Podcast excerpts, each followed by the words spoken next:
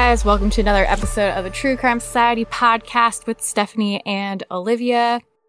Um, that's all. That's all I had planned out in my head so far. if you listen to our last episode and follow us on Instagram, you'll know that this episode is going to be about missing summer wells. We say this with a lot of cases, but it's true for all of them. A big mess of a case. No, I feel like I've heard of this one and kind of, you know, generally followed it, but until I started, you know, delving into it, there's a lot. There's a lot of people, a lot of people with the same names. It's a lot to keep track of. A lot of people with the same name. Didn't that just happen in another case too that we talked about? 'Cause- or maybe they all started yeah, with the no, same the mur- letter. the murder, the Murdaughs, they're all. oh yeah, yeah, yeah. That's what it was. Don't don't bring them up. It's a tough subject for me.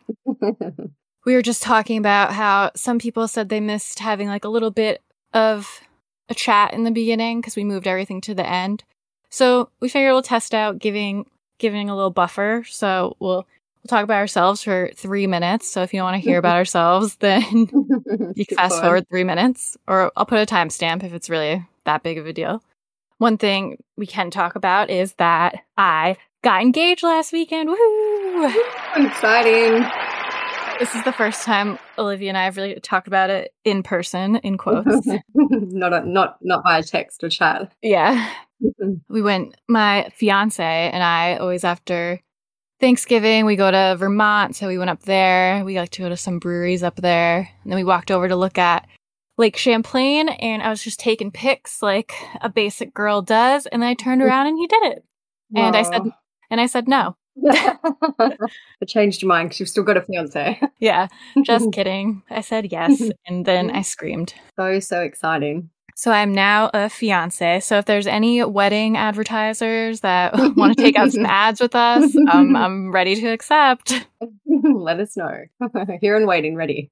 I don't know. I don't think I said this on the podcast. I edited it out probably because, like, who wants to talk about this on a podcast? But like I've said to Olivia before, we literally just start recording. Cats in the litter box, always within five minutes, right in the litter box, Always, but at least they're predictable. yep, right on schedule. Uh, anything exciting with you? Nothing really. We're it's quite like the it's finally summer here. The weather's finally nice. The last few days, I think we're going to have a very wet and yuck summer because of La Nina, which is some weird weather event that makes it rain all the time. But it's been lovely the last few days. It's summer. Everything is going all right for once. Knock on wood. um, who knows what will happen? But no, everything's just going fine for the moment. Thank Yeah. goodness. It's finally getting cold here. Depressing. Even the other day, because it's been so grey and rainy, I when I woke up, I could actually see the sun. It was so nice for a change, but That's know, how- see what happens. That's how it gets here too. Like in the winter, it's just gray every day. No more sun. We've only got a few weeks now to the end of the year. We were just talking earlier that we may take a week or two off, so we've probably got two more episodes after this one before the end of 2021, and then we'll get back into it in the new year, pretty soon in the new year. It would definitely be the week after Christmas for one skip. If if we might do two, we're definitely gonna do one. Because none of you, you all are gonna be busy anyways, as we Yeah. saw for Thanksgiving weekend. yeah, and I feel like you know a rest is good, and we'll be back totally fresh next year, ready to go again. yeah, but yeah, if you um want us to talk about ourselves more, just, let us know. Because sometimes people do ask us a lot of questions about ourselves, but I just feel weird talking about myself sometimes. No, I can't believe anyone cares. if anything really exciting's happening, like what happened to you, we'll let you know. But generally, it's all pretty. Generally, we're, we're pretty boring. That's don't have a lot going on. That's why we have a podcast. Um, all right. Well, this episode, it's probably going to be pretty long. I know last week we made you guys suffer with a short one, so this one will make up for it because it's a lot going on, like we said. So I guess we'll just hop right into it. We just finished planting flowers, and then Summer was putting the rocks on top. And then she got a piece of candy from Grandma, and then she asked to go back in the house with the boys. Well, she walked right in the house. After Summer went inside, I walked back over here to my mom's camper, and I fixed my mom's knee brace when she was sitting right here in the doorway. And I told my mom that I have to go back in with the kids. Helping my mom with the knee brace only took like two to three minutes. After I came into the house, I asked the boys where she was, and they said that she went downstairs to play in the playroom. And I come into the playroom and looked. I even looked under the bunk beds and everywhere, and she wasn't here at all. And when I couldn't find Summer in the basement, I come outside and I stood up here on this hill and I hollered for her and told the boys that she wasn't down there. And then I went outside and I called Donnie right away. Summer Moon Utah Wells, full name, is a five year old girl who was last seen on June 15th, 2021, in Rogersville, Tennessee. Summer lived in the Beech Creek community with her mother, Candus, her father, Donald, also referred to as Donnie, um, yeah. and yeah, and her three brothers 12 year old Jose, 11 year old Wyatt, and nine year old Waylon. I think is how you say it W A Y L O N. yeah, Waylon or Waylon. So the day that Summer disappeared, this is kind of we're obviously going to talk about it in, in more depth, but this is the little basic rundown. Candus, mother, said that her and Summer were out in the yard planting flowers with Summer's grandmother, who also lives on the property in like a camper. Um, eventually, Summer wanted to go back inside, so she went inside. She told her brothers, who were watching TV or on the internet doing something, that she was going downstairs eh, to the basement where her bedroom is to play with some of her toys. And that was the last time she was seen. Summer's parents suspect, because I guess in the basement where her little bedroom is, there's also a door that leads outside. They suspect that somehow someone abducted her. Either someone was in the basement, or maybe, I guess sometimes they would use this door to walk around back to the front door. She had like a little swing outside. So they suspect maybe she went outside and someone was out there and abducted her, which I know sounds crazy. Like in the middle of the day with people home in her own house vanished. And that's why people think this is a real mysterious one. An Amber Alert was actually issued for her very quickly. An Amber Alert has been issued on behalf of the Hawkins County Sheriff's Office for Summer Moon Utah Wells. Summer is a five year old white female, three foot tall, 40 pounds, with blonde hair and blue eyes. Summer was last seen wearing gray pants, a pink shirt, and it was possibly barefoot. If you've seen Summer or have any information regarding her whereabouts, please contact the Hawkins County Sheriff's Office. So, immediately, this one picked up a good amount of attention. She's like a cute little blonde girl, big blue eyes. A lot of people online were talking about it fairly quickly. Online, people were saying that Summer was last seen walking away from her family home. So Summer was last seen around 7 p.m., leaving her residence on foot on Ben Hill Road off of Beech Creek Road. One of our group members, who is local to the area, posted this comment, which gives a little bit more information kind of about the surrounding area. They wrote, I'm local to this. Nothing feels right. The area she's in, Beech Creek, is very rugged with a crap ton of streams. If she truly got lost, there is a chance she could have met up with a black bear. She, maybe without, I think that means it should be she was maybe without shoes. yeah, sorry, weird sense. She Yeah. was maybe without shoes, but even the most country kids can't get far without shoes. Many rocks, valleys, brush. And the family was on Dr. Phil, and I watched the episodes, and they did show kind of the area in the house. It, like this person saying, it's very dense, foresty, rugged, like backwoods area. Yeah. Before we go much further, we just want to preface and say that this case can get a little confusing because there's a lot of weird stories involved. But also to add to that, many of the family members, for some reason, are named Candus. Um, Summer's mom is named Candus. Her grandma is named Candus. And another family member is also named Candus. Primarily, when we say Candus, we'll be talking about the mother. If we talk about the grandmother, we'll say it the grandmother, right? Yeah. Okay. So there's actually another missing persons case associated with this family.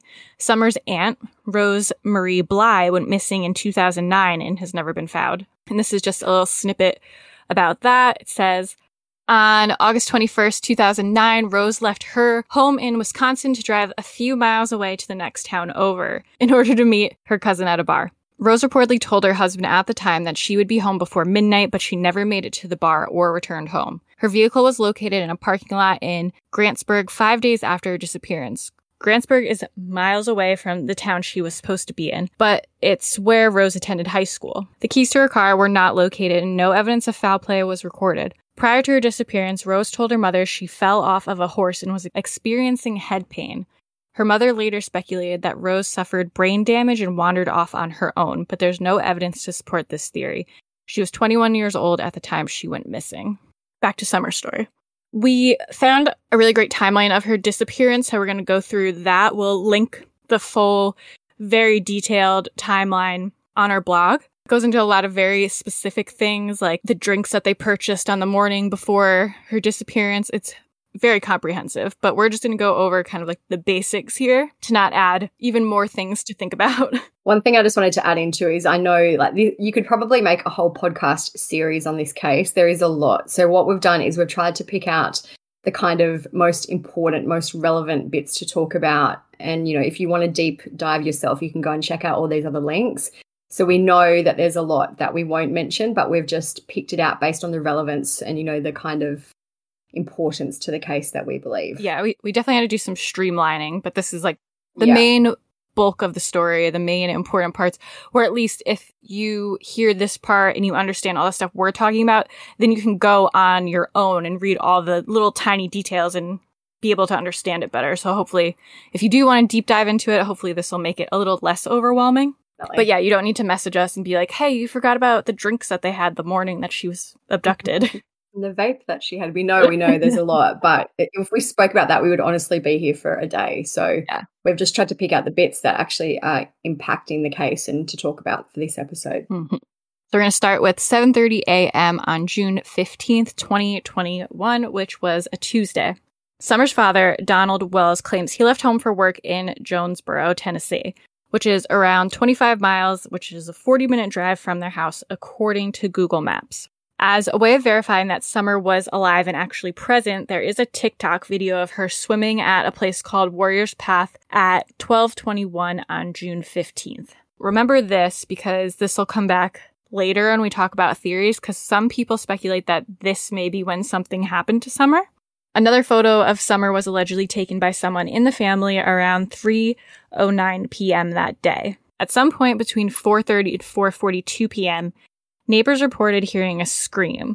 Um, a quote about that says, They said it sounded so different and wrong, and everyone got quiet in the house. It was that strange.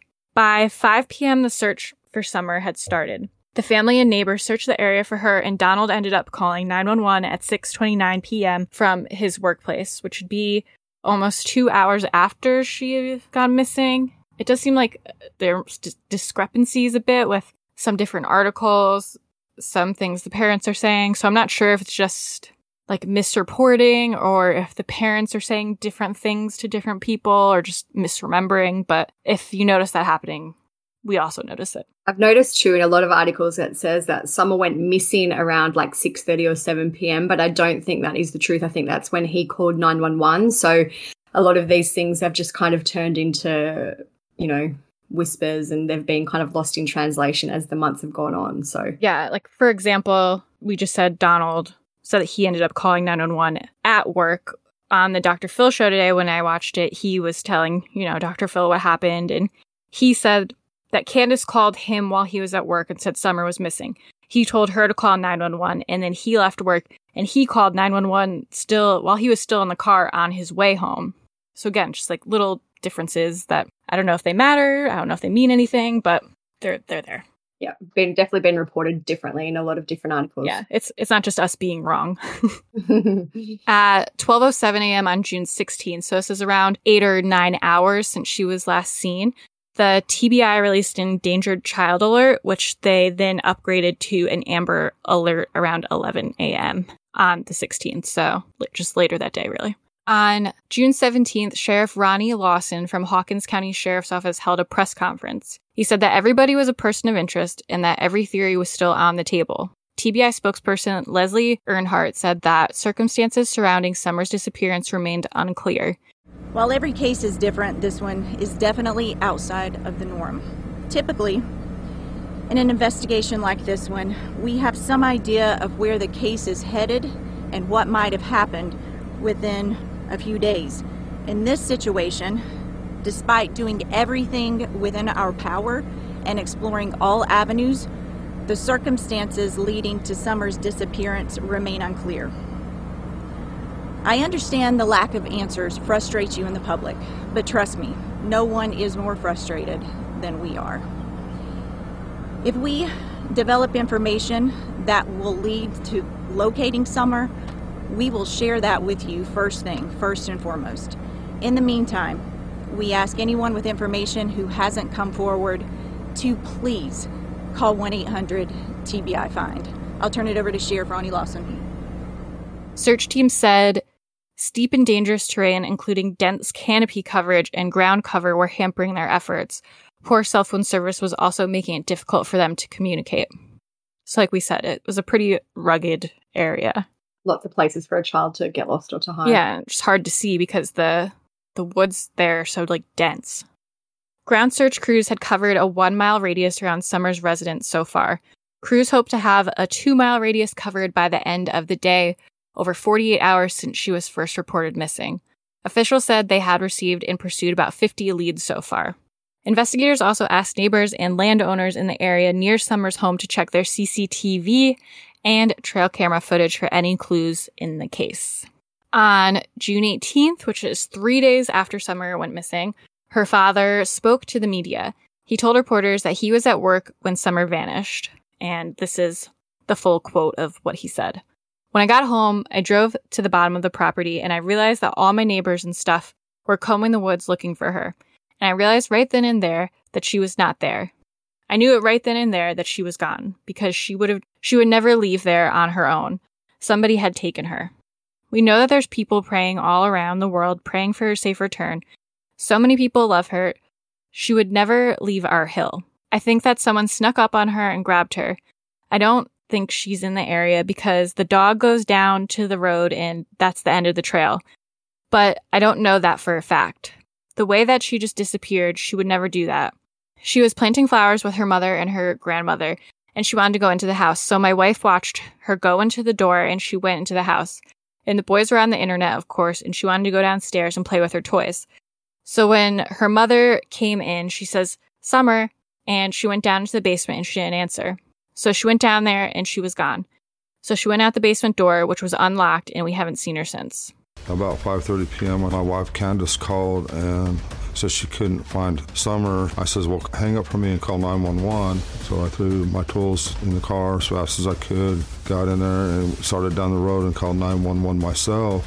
I passed all kind of cars double yellow and everything when I'm getting really worried. So I here's my road. I pull down here. Here's the creek right here. I notice my three boys are together and they're over here looking.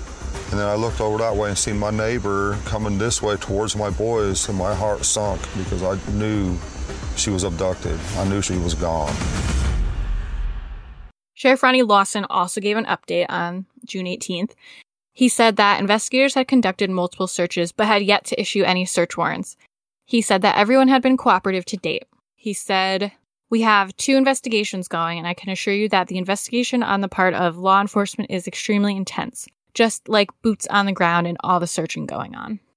So I'm guessing you meant by two investigations, like the actual search and then like investigating what happened. Yeah, or even maybe I don't know the TBI versus the sheriff's investigation. I yeah, know. it's true. Yeah, I don't know. But when he talks about the boots on the ground, though, that does make me think like an actual kind of physical investigation of searching plus whatever they're trying to do versus like interviewing um, people and stuff. Yeah, yeah. By June 22nd, the TBI released information which said that search teams had cover, covered 4.6 square miles, which is about 300 acres, in the search for Summer. Tim Coop is the instant commander for ground search operations. He says that ongoing, the search for Summer will continue with a focus on specific areas using specialized teams. 82 agencies from several states are involved. Um, also on June 22nd, Don, which is the dad, spoke to WJHL and told them that Candus, the mother, had passed a polygraph test. Nine days after Summer disappeared, the TBI provided another update in the case. Investigators said the circumstances surrounding the disappearance remained unclear. Sheriff Ronnie Lawson said, You'd have to work very hard to find somebody we haven't talked to. Lawson said the family remained very cooperative with law enforcement, though. So, about this time, we learned more info about the criminal history of Donnie Wells, the dad. Um, so this info comes from the Times News.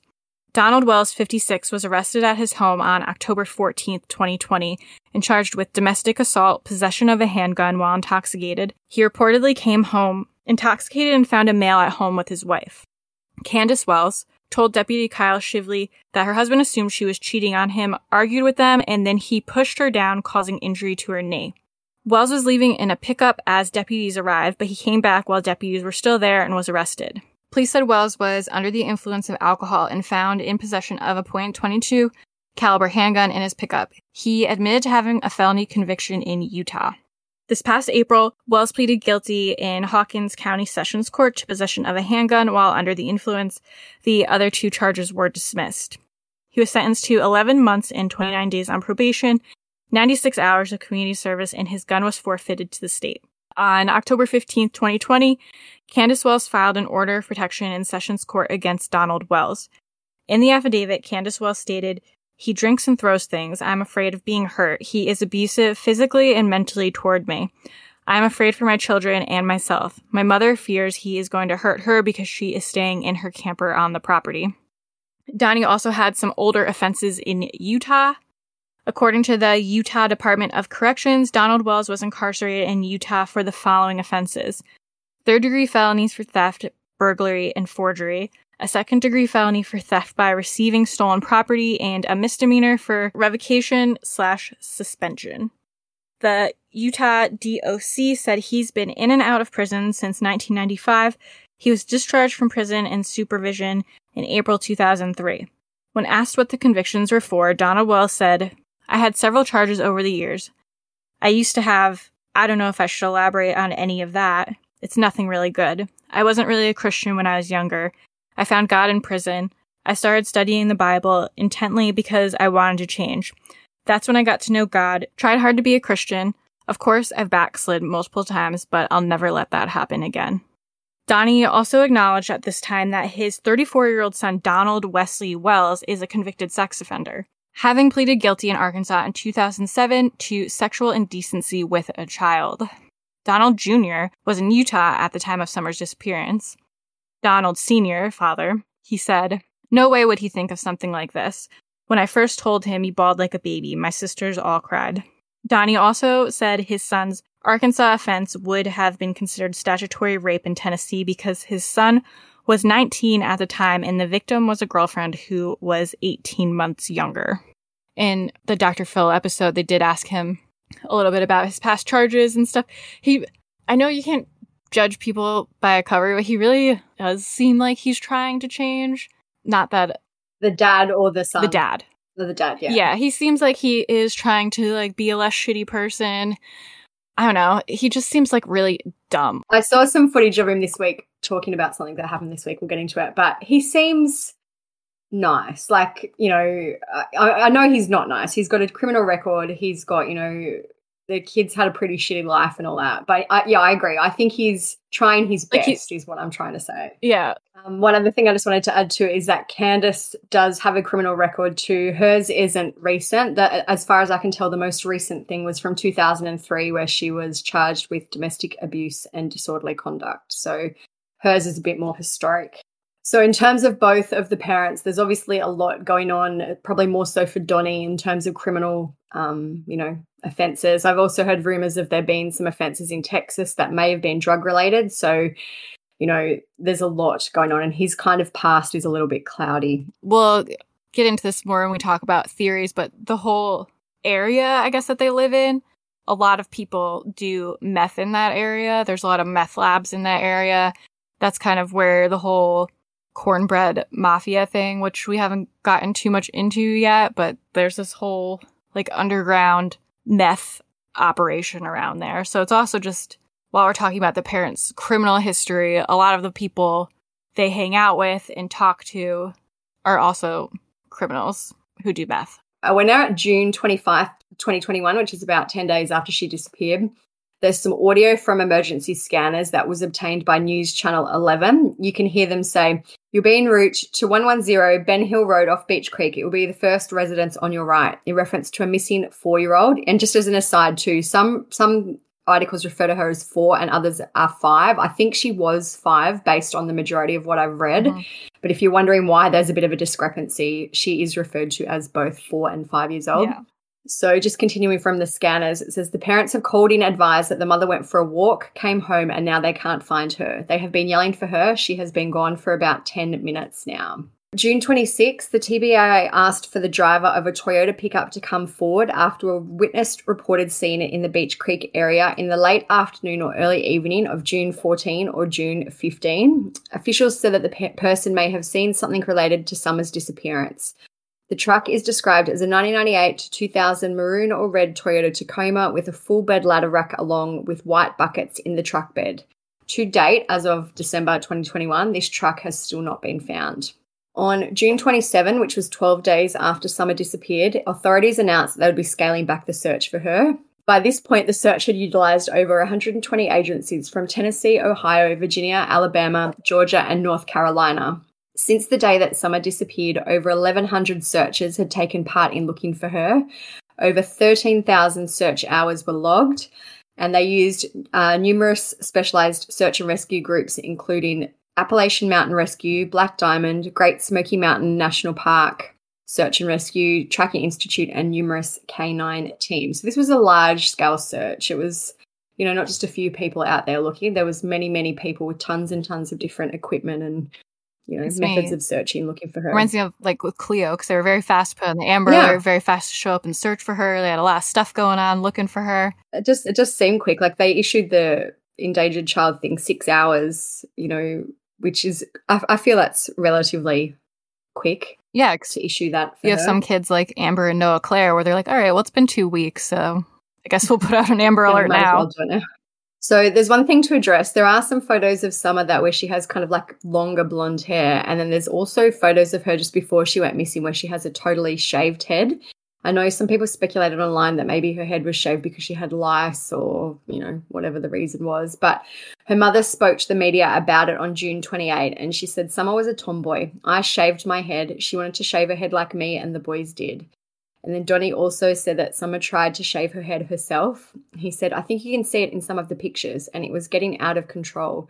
We decided to shave her head off, which I'm assuming he means hair, and let it grow back long. And Candus shaved her head too, so Summer wouldn't feel bad, but it didn't bother her. So she has, like, it's like the closest shave that you can get. She's totally bald. It's not like it's a little, you know, there's a little bit of hair. She's pretty totally bald. I feel like this may be a good spot to say that people were most likely wondering if she had lice because we briefly mentioned the house before, and there's a video online of the inside of the house, but it's very dirty and it's very dilapidated.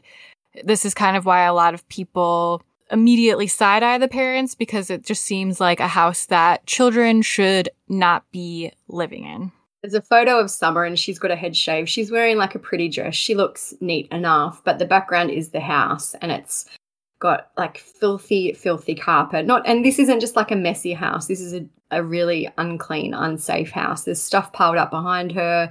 Looks like the walls are peeling. You know, it's just like every I don't I don't think there's any way that you could defend a house in that condition as being safe for a child. No, this isn't just us trying to be snobby and being like, "Ugh, their house is so messy. Yeah. Because I'm definitely not the cleanest person, but this house, it looks like everything in there is maybe damp, is maybe wet, Yeah. is moldy, and it just unfinished. Like it's not like I, I know in the photos of Summer's room in the basement, it doesn't even look like there's walls. It's just kind of like that. I don't know if you guys call it cinder block like that or Besser block, the or like sheetrock grey kind of concrete too. Like, block. yeah, Yeah. So it's just it's just basically like a very unfinished, filthy house. yeah, it's like a skeleton of a house. It seems.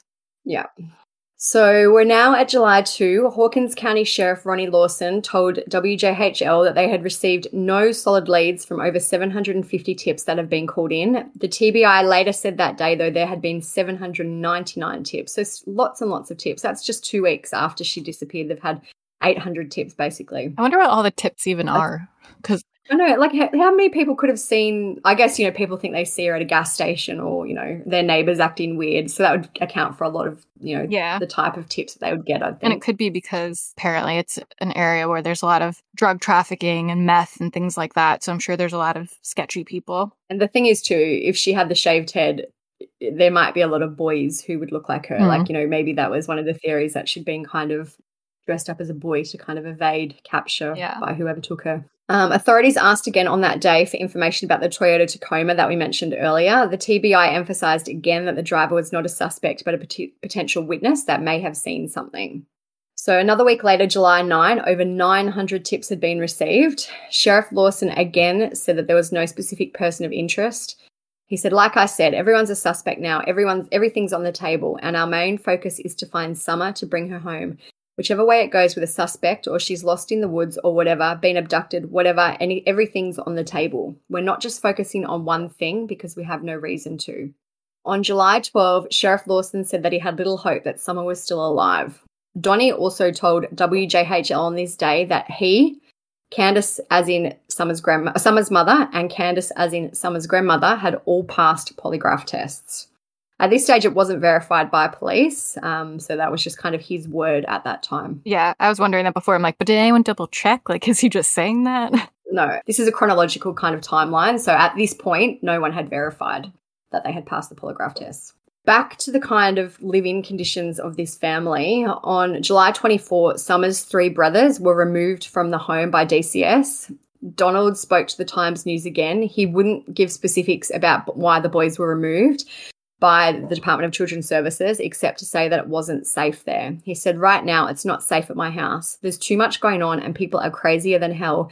And right now, it's just not safe. There's too much going on, too many crazy people coming around trying to start stuff. He told the news that he'd had a problem with amateur crime solvers and psychics coming and walking up to the house in the middle of the night. He said, People blow this out of proportion. They think my wife. It's just crazy. It's just absolutely insane and it's not safe for my kids. And then the reporter asked him, Who's coming to your house? And he said, All sorts of people. And he named someone. He said, They think she's a psychic and she has some sort of special gift. We don't need her crazy ass stopping at our house. She claims to be a Christian and then she claims to be a psychic. How does that work? If you're a Christian, God's, God says you don't go there. It's against God. Then the news also asked him again, Is anyone else coming to your house? And he said, We've had a few people come in the middle of the night. We had one. I don't think he'll be coming back to our house anymore, though. So, like, I have no doubt, you know, this there, there seems to be a lot of people really super invested in this case. Um, so maybe they really did have some crazy people turning up. Well, they were saying on um, Dr. Phil and they were being interviewed. He did. They did talk a little bit more about why the kids were removed. Um, I don't know if it was specifically because of the people showing up at their house, but it was mostly because the house is basically in shambles. Unlivable. Like they, he said that they were working on what they need to work on to get the kids back in the house, but some of the stuff's like adding in walls, like making the house more feasible, which is a little bit more time consuming and not an easy fix. So, and also probably expensive as well. Like, yeah, you know, I, I, know these things will cost money. So, yeah, you can't just throw up a wall like very easily. But he did. Uh, yeah. I know a few people have. Sorry. no, go. I was gonna say he also mentioned how because I he said when Summer first went missing, he went to social media and was kind of trying to cooperate with, you know, all the different missing persons Facebook groups that pop up on there. Not saying that Summer's family isn't trash and maybe has something to do with her disappearance or whatever, but there's also a lot of crazy people in those Facebook groups. And he said that people were like calling their house, calling their jobs, will show up at their house and harass them. The one person that he mentioned where how you just quoted how he said, I don't think he'll be coming back is because this random guy showed up in the middle of the night to like bother them. So he took his gun and shot it at him, not like at him, but above his head to get him to go away. Yeah. So they've just been having a lot of people harass them too. This is the hardest time of me and Candus's life. You lose your daughter, and then you get blamed for it, and then everybody turns on you. We have threatening phone calls daily. They threatened my job. They they done everything they could to destroy our family. Had a stranger come up at two in the morning. Didn't know what he was doing there. I fired a shot over his head and they ran down the driveway. I expected bullet holes to be coming through our house, so we had a lot of sleepless nights. It was taking a toll on me. At one point, I broke down. I lost it. I started drinking really bad and I made some poor decisions. Once the summer was taken, CPS had to open a case for our good and for the boys' protection. So CPS thought our house was dangerous. I was being dangerous. The CPS took our boys, which I was glad at the time. I was I was glad that they were not here because I was scared to death for their lives. I agreed with them. My wife didn't, and she's mad at me, but it was just too dangerous. So he, Johnny was asked if the sons are in state custody, always staying with friends or relatives. He said, I can't answer any questions. I'm not going there. All this speculation is getting worse and worse. People are threatening us. It's not safe.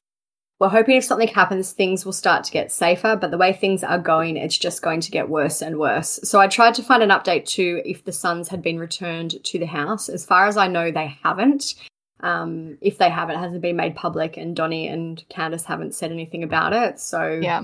I'm assuming the kids may still be in some type of care. Yeah, I don't think they're back either. Things kind of started to quieten down in the case after that, which was July. Um, the next kind of update happened in September, September 15.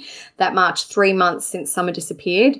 The TBI provided an update. They said at this time over 1,200 tips had been submitted, although officials said most of the, them are rumours and speculation, and that they were still looking for the Toyota Tacoma truck, and they asked everyone to call them if they had any information. So it seems like they're taking this truck pretty seriously, and it is a bit suspicious that no one has come forward if they had nothing to do with the case or weren't there for kind of a nefarious reason. It seems like this is also how they narrowed down and found the guy who abducted Cleo. They were checking cars. They heard that there was a car in the area. They were trying to narrow people down. And even with um Russell Hill and Carol Russell and Clay, Carol, yeah, yeah. they were That's exactly, I think that's how they did it. They eliminated every other car until there was one car left. Mhm. so So hmm, it sounds like it may hold a clue if they can ever find out who this person is. yeah, so tedious work, but definitely pays off in the end. On October 7, Don spoke to WVLT, and just kind of as my thoughts on this, Don seems to be the mouthpiece for the family. Candus doesn't seem to do a whole lot of talking. He seems to speak for Candus and the family most of the time, which is interesting. Yeah, I, I noticed that too. Even in the Dr. Phil episode, he tried to do like more of the talking and he seems he also just seems more cooperative and willing to talk, whereas Candus like didn't even want to do the interview. She kept walking out whenever she'd answer a question, just be like one or two words. Um, whereas he would try to elaborate on some things a little more. So Don spoke to the news again about what he believed happened to Summer. He said, "We don't know if someone was waiting in the basement or if she come outside here and went to the swing or possibly back up to grandma's. We don't know. All we know is that she went down to the basement. That's the only thing we know to play with her toys." And then he said that the basement was typically left open or unlocked. He said the boys a lot of times would leave this unlocked and wide open a bunch of times. We'd get on them and tell them you can't do that, but we'd always find it open. We tried to control that, but we couldn't 100 con- couldn't control that 100% of the time.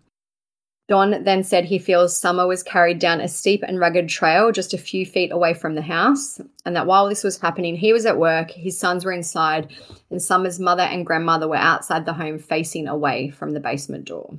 He said, Well, I think whoever grabbed her probably had her mouth covered, and I think she was gasping for air by the time she got somewhere down here because our neighbor heard a scream. A really funny scream, and she's been telling us that all along. Don said that the search dogs lost Summer's scent once the trailer ended at the road. From there, he believes that she was put into a car and that was, you know, driven away. He also told reporters that the area near the home sees a lot of drug activity. He said, Well, you get all kinds with the drug trade, and there, you know, we've seen quite a bit of stuff surrounding the meth thing. We had them parked in. He kind of like kind of goes off on tangents, so it's kind of half sentences. When, um, he does that too. I know I was like in the Dr. Phil episode, I literally just watched it. And on the episode, they were interviewed by kind of expert interrogator peoples, peoples, expert interrogator, interrogator, interrogators. okay, wait. He was interviewed by, they were both interviewed by expert interrogators who check like body language and stuff like that. And they were saying the same thing that you just said is how he never really finishes his sentences or he'll say like half a sentence and then say something different. And they called it that he's editing while he speaks, which I thought was interesting. It makes a lot of sense. yeah, I just wanted to make it clear that it's not me who's saying half sentences. This is actually what he's. Yeah, he just like goes, he'll start a sentence and and then like think of something else and start saying something else. So, continuing on with his quote, it says, Our neighbors caught them parked at our road in the driveway in the middle of the night or early in the morning. Stuff like that and run them off and get mad. They'd raise Cain. We had quite a bit of problems out of them, but since we've been all over them and everything with camera crews and whatever, it quiet down a lot. But it was pretty bad for quite a while. So, it doesn't sound like the greatest, safest area to be raising kids anyway. Seems like there's a lot of shady people in the area. On October 14, Donnie and Candus started a, their own YouTube channel, which was or is dedicated to finding Summer. So you can go on, I'll put the link on the blog. I'm just opening it up now. It's called Don Wells Family Official. There's six videos. Um, there's they made one for Thanksgiving. They put something about the Dr. Phil episode, which we'll go into. Oh, and he's also put a video of the housework they're doing on November 29. He's put that up. So I guess he's kind of proving that they're making an effort to get the house fit for the boys to come back. So what I was trying to say before, it does seem like he he's the one who's more like trying. Mm. Yeah, I agree. On October 26, a gag order was, was issued in this case. It was issued by juvenile court judge Daniel Boyd. He said all parties to this action are hereby prohibited from discussing this matter or the children with the media or any other non essential person, entity, or uninvolved or disinterred parties and or persons. But this is kind of confusing to me because there has been a lot of talking to the media by Donnie and Candus even since that. So I don't really understand how that is working for them at the moment It's weird. I wonder what they're trying to keep like suppressed since I feel mm. like there's not a ton of information. Maybe like search warrants and stuff they don't want people seeing or yeah, I don't know. It's weird. I guess yeah, I don't know. Hopefully we'll learn some more about that. Mm. So we're now at October 30 this year, 2021. Donald Wells was arrested again. According to Sergeant Betty Crawford with the Hawkins County Sheriff's Office, he was facing multiple charges, including driving under the influence, having an open container, violation of financial responsibility, and others. The financial responsibility charge may have stemmed from driving uninsured, as in Tennessee, you have to provide evidence that you can pay for repairs or damages after certain charges or accidents. Don was held on a $5,750 bond and was released at 7:34 a.m. on October 31. The family have also made a website for Summer called findsummerwells.com and they made a post on there about it. It says, Thank you for the prayers It's gonna make it bigger so I can read it. I got. Do you want me to read it? Yeah, you read it. Yeah. Okay. The post on the website, just because it's too small for Olivia to read and I can zoom in, says with my old age. no, I have terrible eyes. I can just zoom in. Um, it says, "Thank you for your prayers. Thank you, everyone, for kind messages. There are no words to what each day and night is like. We need cigarettes. It was a stupid decision. Please keep us in your prayers. Keep Don. This pain won't go away. Thank you." Um, he did talk about this when he was being interviewed too, and he again was just said how it's been a really stressful time. It's driven him to drink more again. It was a dumb decision on his part, and he's trying to get back on the right track again. So, if you want to have a look at the statement and plus all the other information they've put up, the website is findsummerwells.com. Um, there's a blog, media, flyers. Like, it's actually a relatively well done website um, people are like someone he's got a post on there someone from new zealand sent him a bunch of stuff like it's up they've got their youtube channel in there it's kind of like a repository for all the information about their case there's tons of photos so it's a good resource if you want to learn more about her case from the family then as i mentioned Candus and Don appeared on the Dr. Phil show in November 2021. The episode's titled Summer Wells Disappearance What Do the Parents Know? And it's actually two parts, it's like two episodes. So during filming, Candus walked out on Dr. Phil. She later told the media it was because they had been given a tip that a girl matching Summer's description had been found.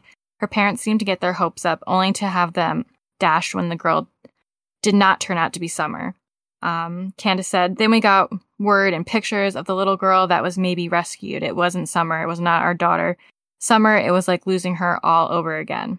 Um, which, after watching the episode, that seems totally irrelevant to anything that happened. Um, yeah, because when you were saying about why she actually walked out, I was like, oh, that must be why, but it doesn't sound like that was anything to do with it. Yeah. I'll try to get some clips in. It's getting, I'm assuming the Dr. Phil YouTube will have some online that I can get.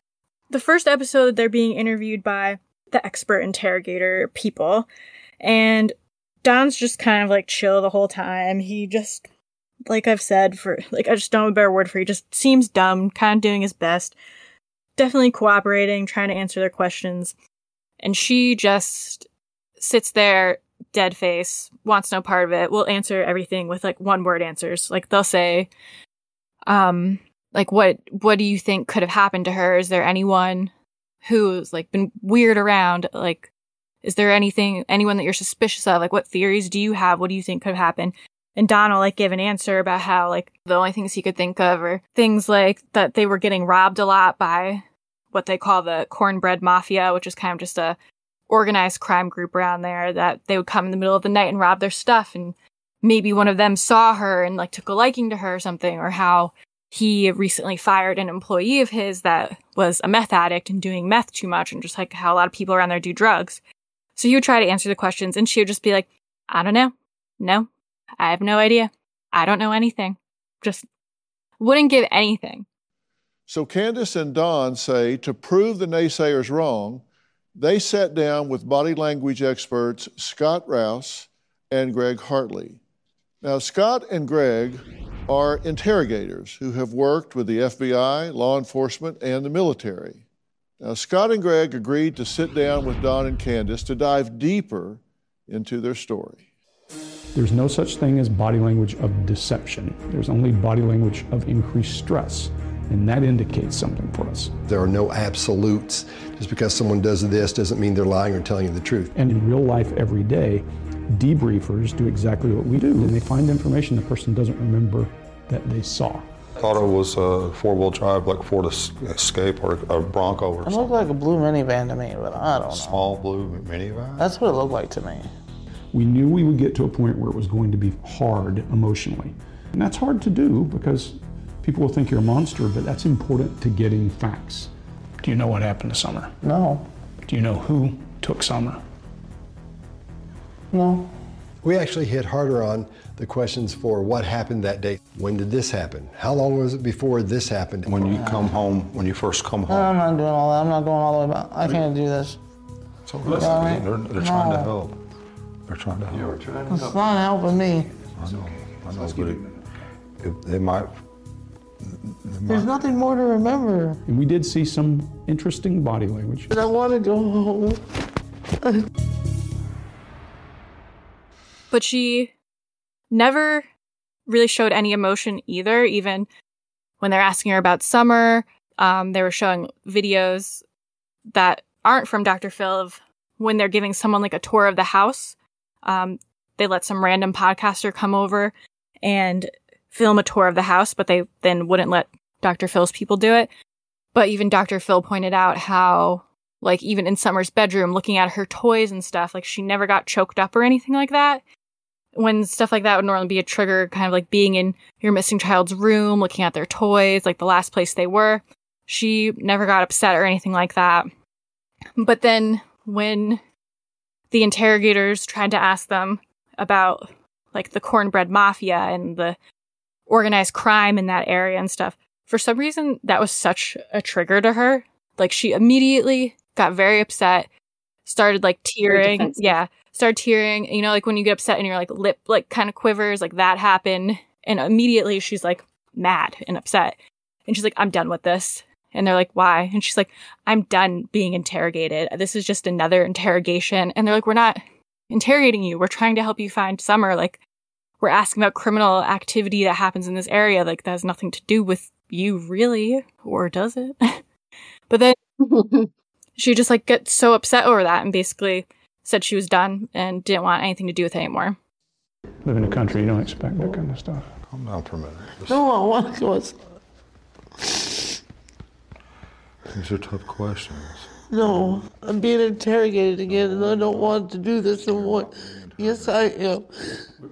We'll, we'll stop. You just, I want you to feel comfortable. No, I want. Oh, but I want to go home. Calm down. I don't want. Okay.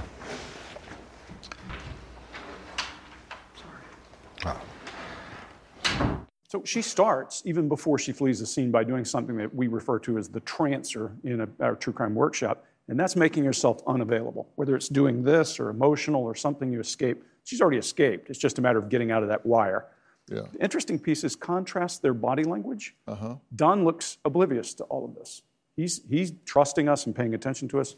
She's not. It's an interesting. Yeah, at this point, she's down in her chin. You ask them a question and, and they feel they're being threatened, you'll see that chin drop. It, it protects the neck. It's something that happens from your limbic system, it's a psychological thing that happens. So the head goes down. That's what we're seeing there, along with a lot of eye She talks about I want it's not working for me. Those types of things. In the next episode, Dr. Phil is talking to her now and brings it up again. He's like, "Well, why did you get so upset about that?" And she her answer was like, "Well, cuz I don't know what the cornbread mafia is, but it sounds scary."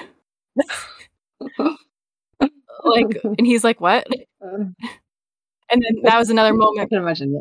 where then Don tries to step in because he's more of the mouthpiece, and he was like, "Well, she was just upset because she felt like she was being interrogated and that people are blaming her." And again, Dr. Phil reiterated, like, "We're not blaming you. We're trying to just lift up every stone to help you find your daughter, and you should be right here with me lifting up all these stones." But it just it was very weird, and now her saying that they got a tip about maybe a missing girl, kid. like uh, it just none of it makes sense. Yeah, it's very um there's a lot of kind of damage control I feel by their family after that. Yeah. Um sorry, I just wrote down some notes from it. It says oh, the behavioral panel. That's the the better name for the um, they started to ask Candus questions during filming about her possible involvement in the disappearance of Summer. This is when she walked out. But then she tried to say that she was told by the producers of the show that they told her to either go quiet or walk away if she was be- if she felt like she was being interrogated. So that's what she did. But they really were like they were questioning her, but it was just like normal questions that you would expect to be asked. Just like, do you know what happened to Summer? Did you hurt Summer? And she's like, no, no, no. But it's weird that she got upset about the part that really wasn't about her. Yeah.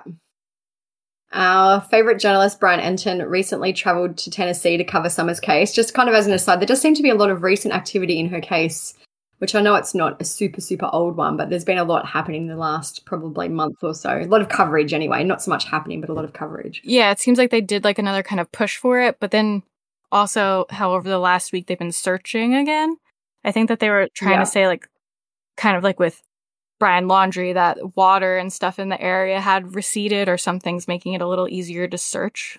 I think um John was saying too that the leaves are all off the trees now, which I actually think would think that would make it harder because it would have ground cover. But Hmm. I don't know. He his his argument was that the trees are off, the leaves are off the trees, so they can search again. Yeah. Guess they get blown away, and I don't know. Maybe it's just a different way, you know, a different. It would be easier to see more so distance, whereas like the woods there were very dense Yeah, before and you couldn't like see through the trees. But I also get what you're saying where Yeah. now there's just dead leaves everywhere. Yeah, like covering things on the ground, which you would think is probably where she would be if she is there. Yeah. Anyway, so Brian Entin traveled to Tennessee to cover the case. He said it's interesting to be coming into a case five months in and hear investigators say we're basically in the same place that we started. You think there would be some pro- progress. It's just such a bizarre story, and I think that's why people are interested.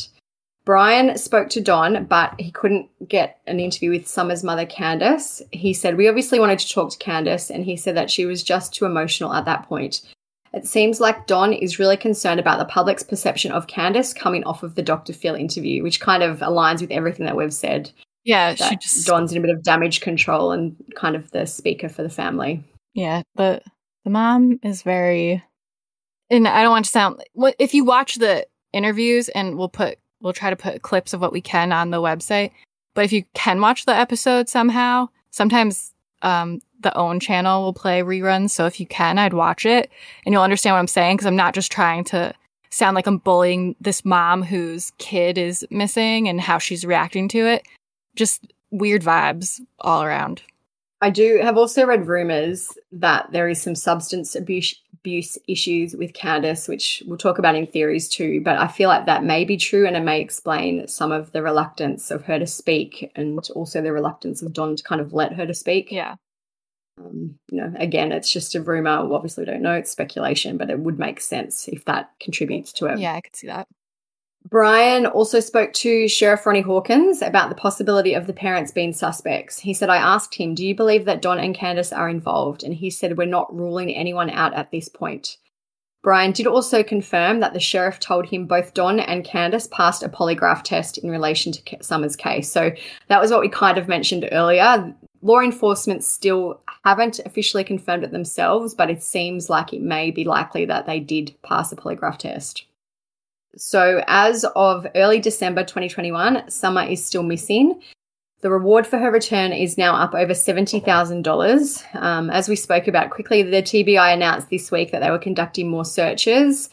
They were conducting searches of overgrown areas that authorities said were previously difficult to access due to high grass and heavy foliage. Um, there is an update today that they didn't find any significant developments and that they will not be returning to search on Thursday, which is today. So they basically searched Tuesday and Wednesday. They're not coming back to search on Thursday. There's no real other updates for the search. There's photos of a dive team searching a pond. It says they've now had 1,500 tips and they're asking people to still be vigilant and sending any information. Yeah, it seems like a, another pretty big search. Yeah, there's lots of people. Like the photos I've seen, there's you know probably a few hundred people. You know, there's a lot going on. So it obviously seems like they. I, I wonder why they put. They must have a reason to keep doing this search in that area. Yeah, maybe. Donald spoke to the Kingsport Times News and he said, statistically speaking, there's a good chance she's already dead. I hate to think that. I love her with all my heart. If nothing else, I'll see her in the resurrection. As long as I keep the commandments and do what I'm supposed to do, I'll see her. So that's a bit sad, really. It's a, you know, I feel like Don is probably the most genuine one in this whole case in terms of Summer's disappearance. Yeah. Obviously, we don't know, but that's just my the vibe that I get. Well, I feel like he's the one that's doing the interviews, making the websites, trying to get the story out there more. And even though he is also kind of a bad person with all of his arrests and stuff, does seem like he is trying to be a better person, trying to get on the right path. But as you know, this is, I'm sure, a very stressful situation. And if you're an addict or you abuse alcohol, that's a hard path to get off of. So I'm not, yeah. we're not, I'm not excusing any of his behavior and saying that, but just by comparison to the mom, he does seem like the one who's really trying. Yeah. So that's kind of it in terms of the actual disappearance of Summer and the case to date. Um, there are a few theories about this. I asked people on our social media platforms and on our website what their theories were, and I thought this might be the best way to pull them all together to discuss them. So this first theory comes from Holly. Um, she posted it at truecrimesociety.com. She said, I think Don has something to do with this cornbread mafia stuff and they have something to do with her disappearance. And Candus has an inkling but isn't sure, and Don is somehow holding something over her so she won't speak up. So we've touched on what the cornbread mafia is, but basically it's a kind of colloquial term that's used to describe a crime syndicate that operates in rural areas and potentially in parts of Tennessee. The name was originally used to describe a group of men in Kentucky who created the largest domestic marijuana production operation in US history. Um, you know, Don did speak about the cornbread mafia on the Dr. Phil episode, and he said, We don't associate or socialize with them. And he said that the couple tried to keep the children completely away from potential criminal activity. Um, Hawkins County Sheriff Ronnie Lawson said that he was also still checking into people that Summer's parents had been associated with, but he'd seen no evidence that she'd been kidnapped. So Ronnie said that he hadn't heard that members of the kind of cornbread mafia were operating in the area where Summer vanished, but, you know, he said many times that everybody is a person of interest and you can't rule anyone out. So I don't know if I totally agree with that theory about Don holding something over Candus, but I do feel like the cornbread mafia or kind of shady people theory is a valid one. Mm-hmm. There's many other people who have kind of similar theories to this. There's one called Carla Janine on Instagram. She said she was sold. My Six Ring Circus on Instagram said my mum, oh, sorry, mum sold her to drug dealers. And there's another one that said her mum has to know it about it. What's up with the cornbread mafia? There was another comment about there being a code of silence in the area, and a lot of people around here think she was sold to them for drugs. Um, when Don spoke to Brian Entin recently, he spoke about Candus associating with the wrong people in the past. He did say Candus was a good mother who loves her children, but that the biggest mistake she may have made is maybe in some wrong friends, but you know, it happens. He also spoke about firing a man at his workplace for being high on crystal meth, and then Summer disappeared the next day. He said, I can't prove it. I fired him. And the very next day, my daughter disappeared. Yeah.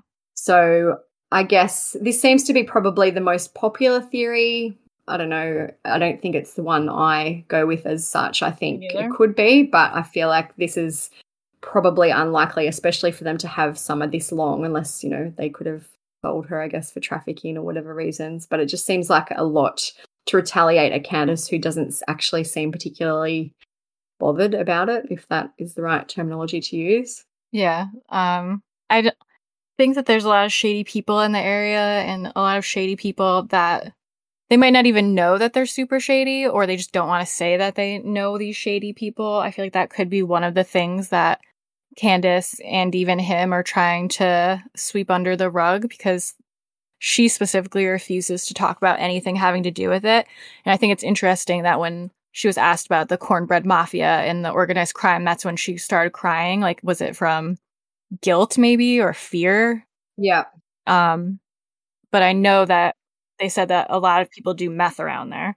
So that's always not and great. I guess too, if they are involved in the cornbread mafia, this may kind of support the theory that Candus had some type of addiction or, you know, substance abuse issue that she was associating with these people and maybe they took Summer for a drug debt repayment or do you know what I mean? Like something like that. That's kind of where that all ties into that. Yeah.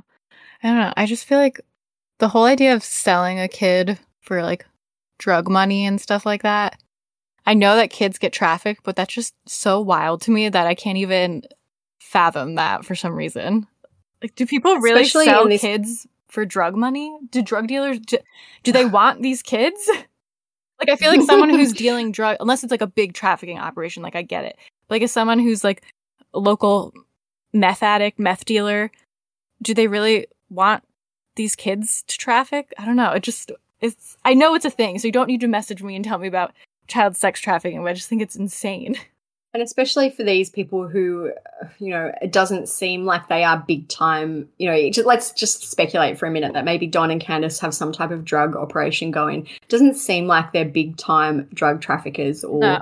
anyone who would get involved in something to such a degree that someone would kidnap a child as retaliation. No. Like, I guess it could happen, but I just find it unlikely that that would be. You know, you think it would be easier just to kill Don and Candus rather than take a kid and figure out what to do with the kid, or you know, Yeah. Like it just seems like there's easier ways to go about retaliating for drugs. yeah. Um. It is it is a super popular theory though. Like a lot of people think this is what happened, and obviously it could be, but I just feel it's probably unlikely. Yeah. I mean, crazier things have happened. Where, of course, when when Cleo went missing, I was like, yeah. I was like, "There's no way it was just a random stranger. That's crazy." and it's a random stranger. Yeah. So obviously, these are just my opinions. Of course, crazy things happen. um. yeah. I my theory or just like initial kind of thoughts from reading about it and watching their interviews and things like that. I feel like Don doesn't have really any guilty knowledge. Like he just doesn't come off that way, or he's good at hiding it. Like he just doesn't seem to have that same guilt that Candus potentially has. I feel like even if they don't associate with criminals or people of the cornbread mafia anymore, maybe they used to, or maybe some of their friends are involved, maybe some of their other family members are involved. Like just because they're trying to stay away from it, if you're in an area that's like inundated with it, it's hard to totally stay away from it. He did mention that in the middle of the night, people like some of his tools and stuff kept getting stolen, or like their equipment kept getting stolen outside. Maybe someone who was stealing stuff from them, like saw Summer and thought she looked cute, came back to steal her, or things like that. But as far as what Candus isn't talking about, I definitely think she knows something that she's not saying. I don't really, I don't think that she personally did anything. Like, I don't think she sold her for drugs. I don't think she killed her. I don't think Candus personally hurt Summer, but I feel like she's hiding information to either maybe protect like a family member or a friend or herself. Like I said, one theory was because how when Don was arrested last year, he caught another man in their house and thought that she was having an affair. Could she be having an affair with someone who's shady, who's like a creep that then in the end abducted Summer? But she doesn't want to admit to that because she doesn't want to admit that she's having an affair and she just kind of hopes police will catch this person without her having to admit that. Yeah. Something like that. Or like y- you told me your theory before, um, I'll let you say it instead of me saying it. Well, I think my theory is probably the next one that we were going to talk about anyway. So, a lot like another very popular theory is that Summer died due to either an accident or negligence, and that the parents are covering it up. Um, there's a, a, girl on our website called Annalie, and she said, I think she passed in an accident, maybe involving the friend or friend's son that she was at the lake. So that's what we spoke about earlier, how there was a video of her swimming at the lake. Um, and this person believes that something happened there, and everything since has been a cover up. I don't think Candus intentionally did anything to her, which is why she always comes off as truthful. And I guess could also explain why she passed a polygraph. Like, did you do anything? We don't know what the questions are, but if one of the questions was, "Did you harm Summer?" No, and then she would be truthful if you know if it was an accident. Yeah, I'm assuming at least some um, of the um, questions were, "Did you harm her? Do you know what happened to her?" Yeah. Things like that. Yeah, yeah. So the Annalie continues. It says, "I think she and all of them now know what happened to her." Another person on Instagram, Tim Etka, said, "I really think something happened at the swimming hole." Um, I've just had another look on our website too, and some people are saying accidental death, and apparently Candus, the grandmother, they call her Grandus, to I guess, distinguish, um, has since left the state. So their theory is that Summer somehow died accidentally and the grandmother, her body was stashed until the grandmother could leave the state and dispose of the body. Um, maybe I think the theory that I think, sorry. No, I was just say maybe the grandma's just sick of dealing with all their shit and all the shit that's going on. Um, so I think my personal theory goes along these lines. I don't know if it happened at the swimming hole, but I suspect, and I've seen this theory also a few times, that maybe Candus, the mother, was asleep or passed out or high or whatever, and Summer was alone for a lot longer than she said. And Summer either wandered and really did get lost, and that's why they haven't found her, or there was an accident that has been covered up because Candus wasn't watching her. Um, or I guess she could have been abducted by someone because Candus wasn't watching her. But I think there was a much longer time period than Candus ever admitted to that Summer was seen between when she was last seen and when Candus raised the alarm. Yeah, one thing that I thought was interesting on Dr. Phil was Candus was saying to them that between the time that Summer was outside planting flowers with them, went inside, and went downstairs and disappeared was like less than five minutes. Candus, yeah, like ma- it was a matter of minutes anyway. It wasn't like an hour; it was minutes. Candus said she saw her go inside. Then a few minutes later, went inside, didn't see her. Asked the boys like where she was, and they're like, "Oh, she's downstairs." Then Candus had to help her mom back outside with her. I guess the grandma has like a leg brace. Went and helped her with that quickly. Then went back inside, called for Summer, didn't hear her. Went downstairs, she wasn't there, and then immediately started like frantically looking for her, and even like called Don and the police probably like within 10 minutes. But Dr. Phil made the point of saying that from everything that he's seen of her, she does not seem like this hyper vigilant hover mom that was on top of everything the kids were doing and was very, was like, you know, n- going to notice in five minutes that Summer wasn't there and then immediately call the police, especially considering they have drug charges and things like that in the past. Like they might be a little more wary of the police. But I thought that was a really good point because I definitely do not get that vibe from her either that she was so on top of things, like knew exactly where Summer was. Within five minutes, Summer was gone and she immediately knew that. Like she just doesn't give off that vibe. This person on our website, K Bear, has kind of worded it quite well. She said, My theory is Candus was high, didn't check on her for a while. She wandered off in the backyard or further where she was abducted by someone working or camping or hiking in the area. When Candus realized it has been longer, she feels extremely guilty, but knows changing her story will make it worse for law enforcement and with Don. She appears truthful because she really doesn't know what happened to Summer, but she knows or at least suspects that it could have been a lot longer than she told law enforcement when she saw Summer. So I do think it's probably something along those lines. Um, I agree how it's like she.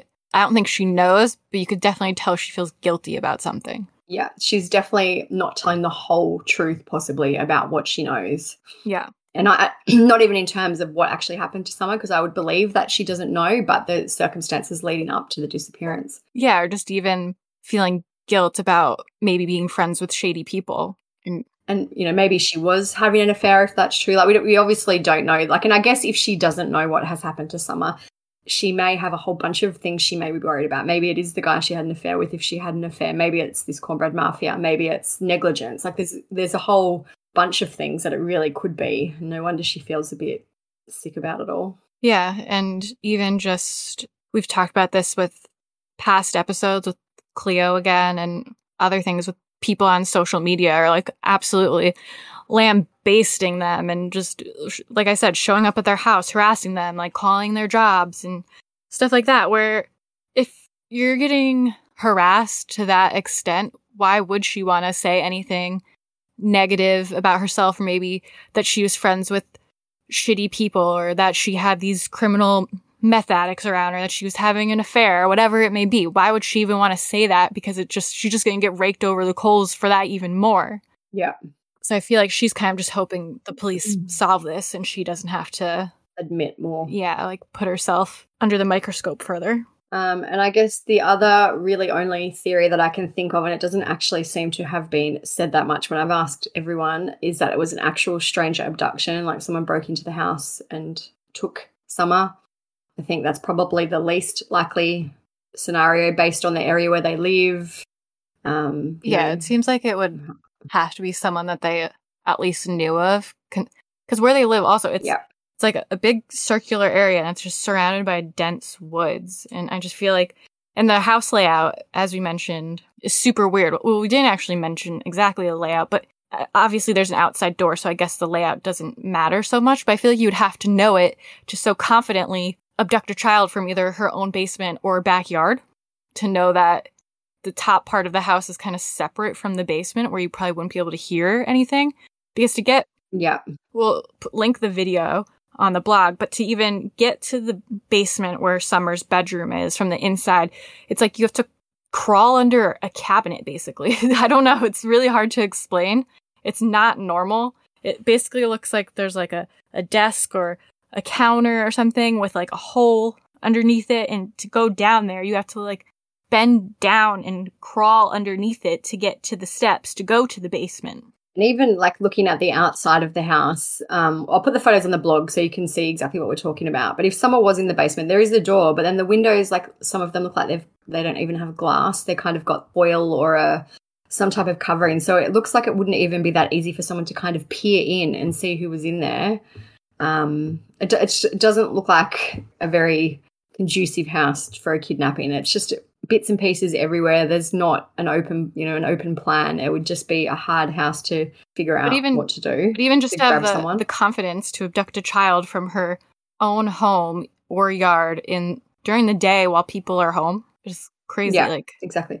And there would have been a lot of people, like you know, the brothers, the grandmother, the mother. You know, it's a lot of And it's a small in house. and it doesn't look like a yeah, it doesn't look like a huge house. It's not some mansion where you could get lost and no one would know, like JonBenét's house. and especially if the some um, little the mom and the grandma were outside apparently, wouldn't you yeah, and if you're taking this this kid and covering her mouth and just running off into the woods and there's people right outside in the yard, like you'd have to be maybe high on meth to think that's doable. I also don't know where they were allegedly planting these flowers because the garden is very overgrown. Like the lawn hasn't been, obviously, I don't know when this photo was taken in regards to when summer disappeared, but there's no landscaping. It's just grass that's really overgrown. So I don't know where they were doing this gardening allegedly when she disappeared or, you know, just before she disappeared. So Only no flower bed bunkers. no arms coming out of the bunker. Um, so I don't think I can really even, I haven't seen any other theories mentioned that I don't think we've covered. Um, what about you? Do you think of anything else? No, that's really the the most that I've seen are the most like plausible ones. But if anyone else has any ideas, obviously feel free to shoot us a message about it. Love to hear them. Um, I I just think it's crazy that even but with like. See, I do what Don does. I start talking and then I think of something else. So I start saying the other "Oh, thing. And then I start mm-hmm. saying that thing, and then I'm like, wait, I didn't finish my first thought. Let me go back to it. So I say three like half sentences before I even say anything. hard when you don't read totally off the script like then there's actual discussion because yeah it's, there's so much especially in cases like this there's so much to think and talk about that you're like oh Well, there's God, a- you know yeah There's so many brain times, working overtime Yeah, with podcasting, not to like complain about podcasting, but there's so many times where I'm like, wait, did I say this in the episode, or did I just say this to Olivia personally? yeah Did I say this to Mike, or is this just something I heard on TV? like, there's so many times where I'm like, wait, did the people that are listening to this know this, or did I say this already, or did I not say this yet? Because when you're Yeah. talking about these crimes all the time, it all just kind of blurs together. So I'm sorry if sometimes I, I just like assume everyone knows things. I do my best not to do that, but I'm just human. I make mistakes. um, I was trying to say before I went off on that tangent.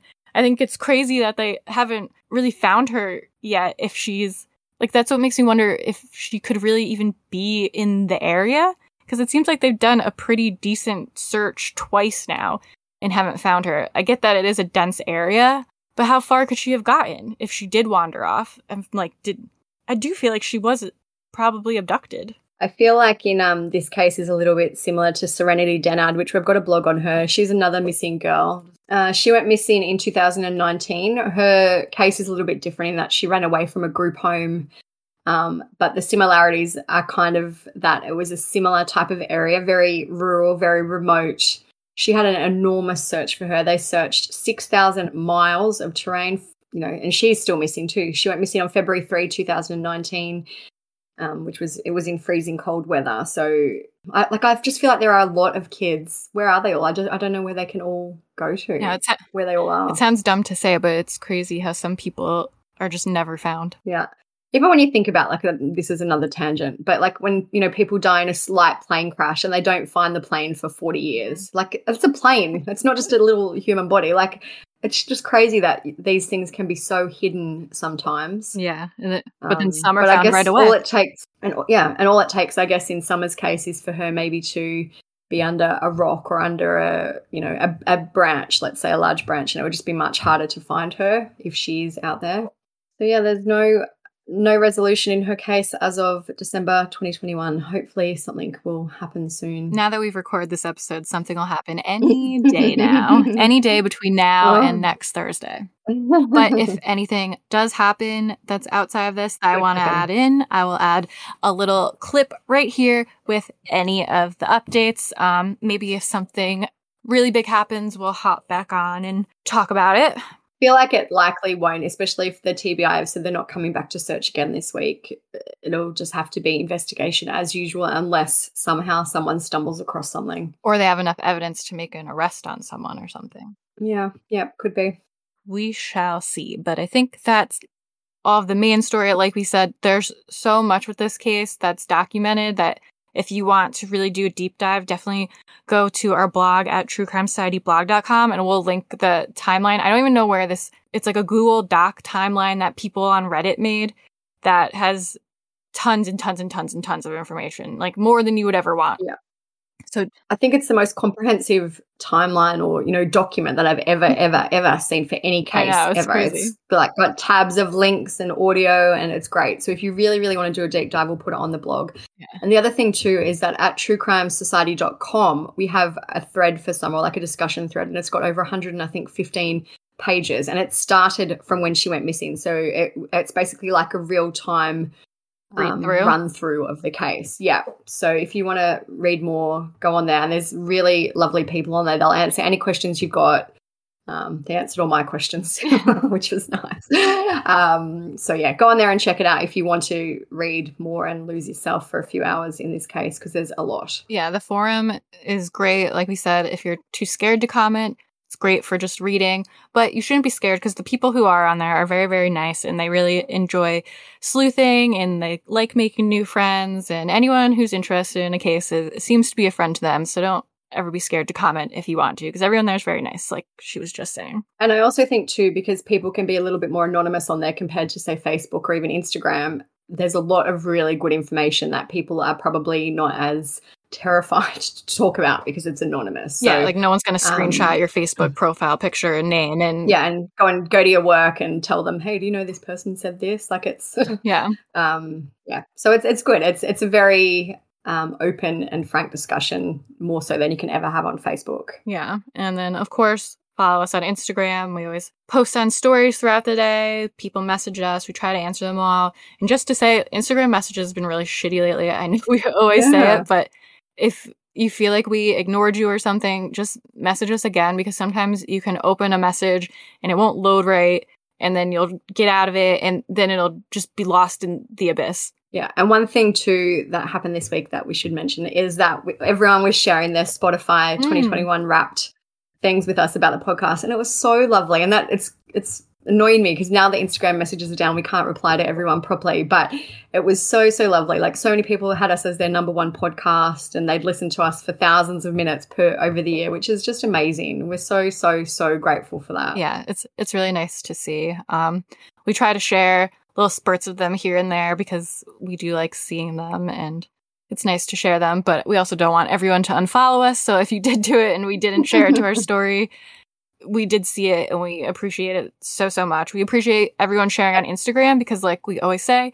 it shows your followers the podcast you're listening to and maybe they want to listen to it too. And if we didn't end up sharing your share, like your Spotify thing, we've tried to reply to all the messages. And if we haven't, we'll, we'll keep trying. So thank you, thank you, thank you. So nice. Yeah, don't ever think we're ignoring anyone because we, we definitely try not No. to. It's just sometimes technology's not on our side. We also got a few really nice reviews that honestly brought a tear to my eye. I feel like I get mm-hmm. bullied in the reviews mm-hmm. more than Olivia does. Like, and someone specifically wrote, like, you know, like, I really relate to Stephanie and blah, blah, blah, and like defended me. And I was like, thank you so much. Finally, someone gets me. Yeah. We are, yeah, I do agree. Everyone seems to have just been extra lovely this week, which is The holidays. Yeah, everyone's merry. Yeah. Merry and Until- drunk. Until we get closer and everyone gets stressed out and everyone's going to be mean again. Mm. There's um one other little thing too that's exciting is that we hit 200,000 followers on our Facebook page, which is amazing. Facebook is like the Wild West these days. It's a bit crazy, but still very thankful for everyone coming over and following us on Facebook too. Yeah, if you're a Facebook person, definitely follow. And I know that there's so many people who probably listen that are in our Facebook groups. Definitely follow our page too, or like it, or whatever you do with pages, because I feel like the page is the least shadow banned on Facebook. I think both of our Facebook groups are for sure to some extent shadow banned because I can post something in a group of 200,000 people and get like 10 likes on it in like one comment. When I know if people were seeing it, there would be more comments. Like the, our Facebook group used to be crazy. Now it's so Yeah. hard to get any interaction. So I think we're for sure shadow banned or something. Yeah. Um, and the other thing too, just quickly, I know we're like we're rambling a bit now. we know you all turned this off already. few- yeah, so everyone's no one's probably listening anymore. But for the last few weeks anyway, we haven't really done any updates in our episodes just because the cases that we've covered have been so big. But we've got I think two episodes left to record before the end of the year. So we'll do a case and then maybe as the final episode we'll do some type of update summary episode for the year just so you know any of the cases that you've followed if you'd like to learn more about what's happening in them we'll we'll do a big update in the last episode for the year. yeah, you know, cases that we covered, like whatever. The latest is Lori Vallow, Suzanne Morphew. Suzanne Morphew, Yeah. Josh Duggar's in trial right now. So all of Oh, those yeah. we could Yeah. talk. We could. They're not big enough updates for really a whole episode, but still worth talking about. So maybe we could do like a 10, 15 minute little update for a bunch of the cases. So if anyone is into that, or if there's any that happened this year that you want us to talk about, let us know. and send us through a list of what you want for next year because we're going to start planning soon, hopefully. I, th- I think that's it. You're if you made it this far, you're you're now dismissed. You're, you must be a real diehard fan. Thank you. you're, you're the best. If you made, if you made it to literally the end, this moment, message us on Instagram and say, "I listened to the part where you said to message us on Instagram if you made it this far," and I will know you're we'll have to a try true and fan. we'll have to try and find some stickers or something, and we can send them to the real Mm. true fans who listen to the very last second. I'm I'm not a true fan. With all the podcasts, as soon as they're like, "All right, well, that's everything," I'm like, "Click." I guess I should be better considering I'm now a podcaster. All right, well, that's it, right? yep, that's it. All right, well, talk to you guys See you next time. online. Bye. See ya. Bye.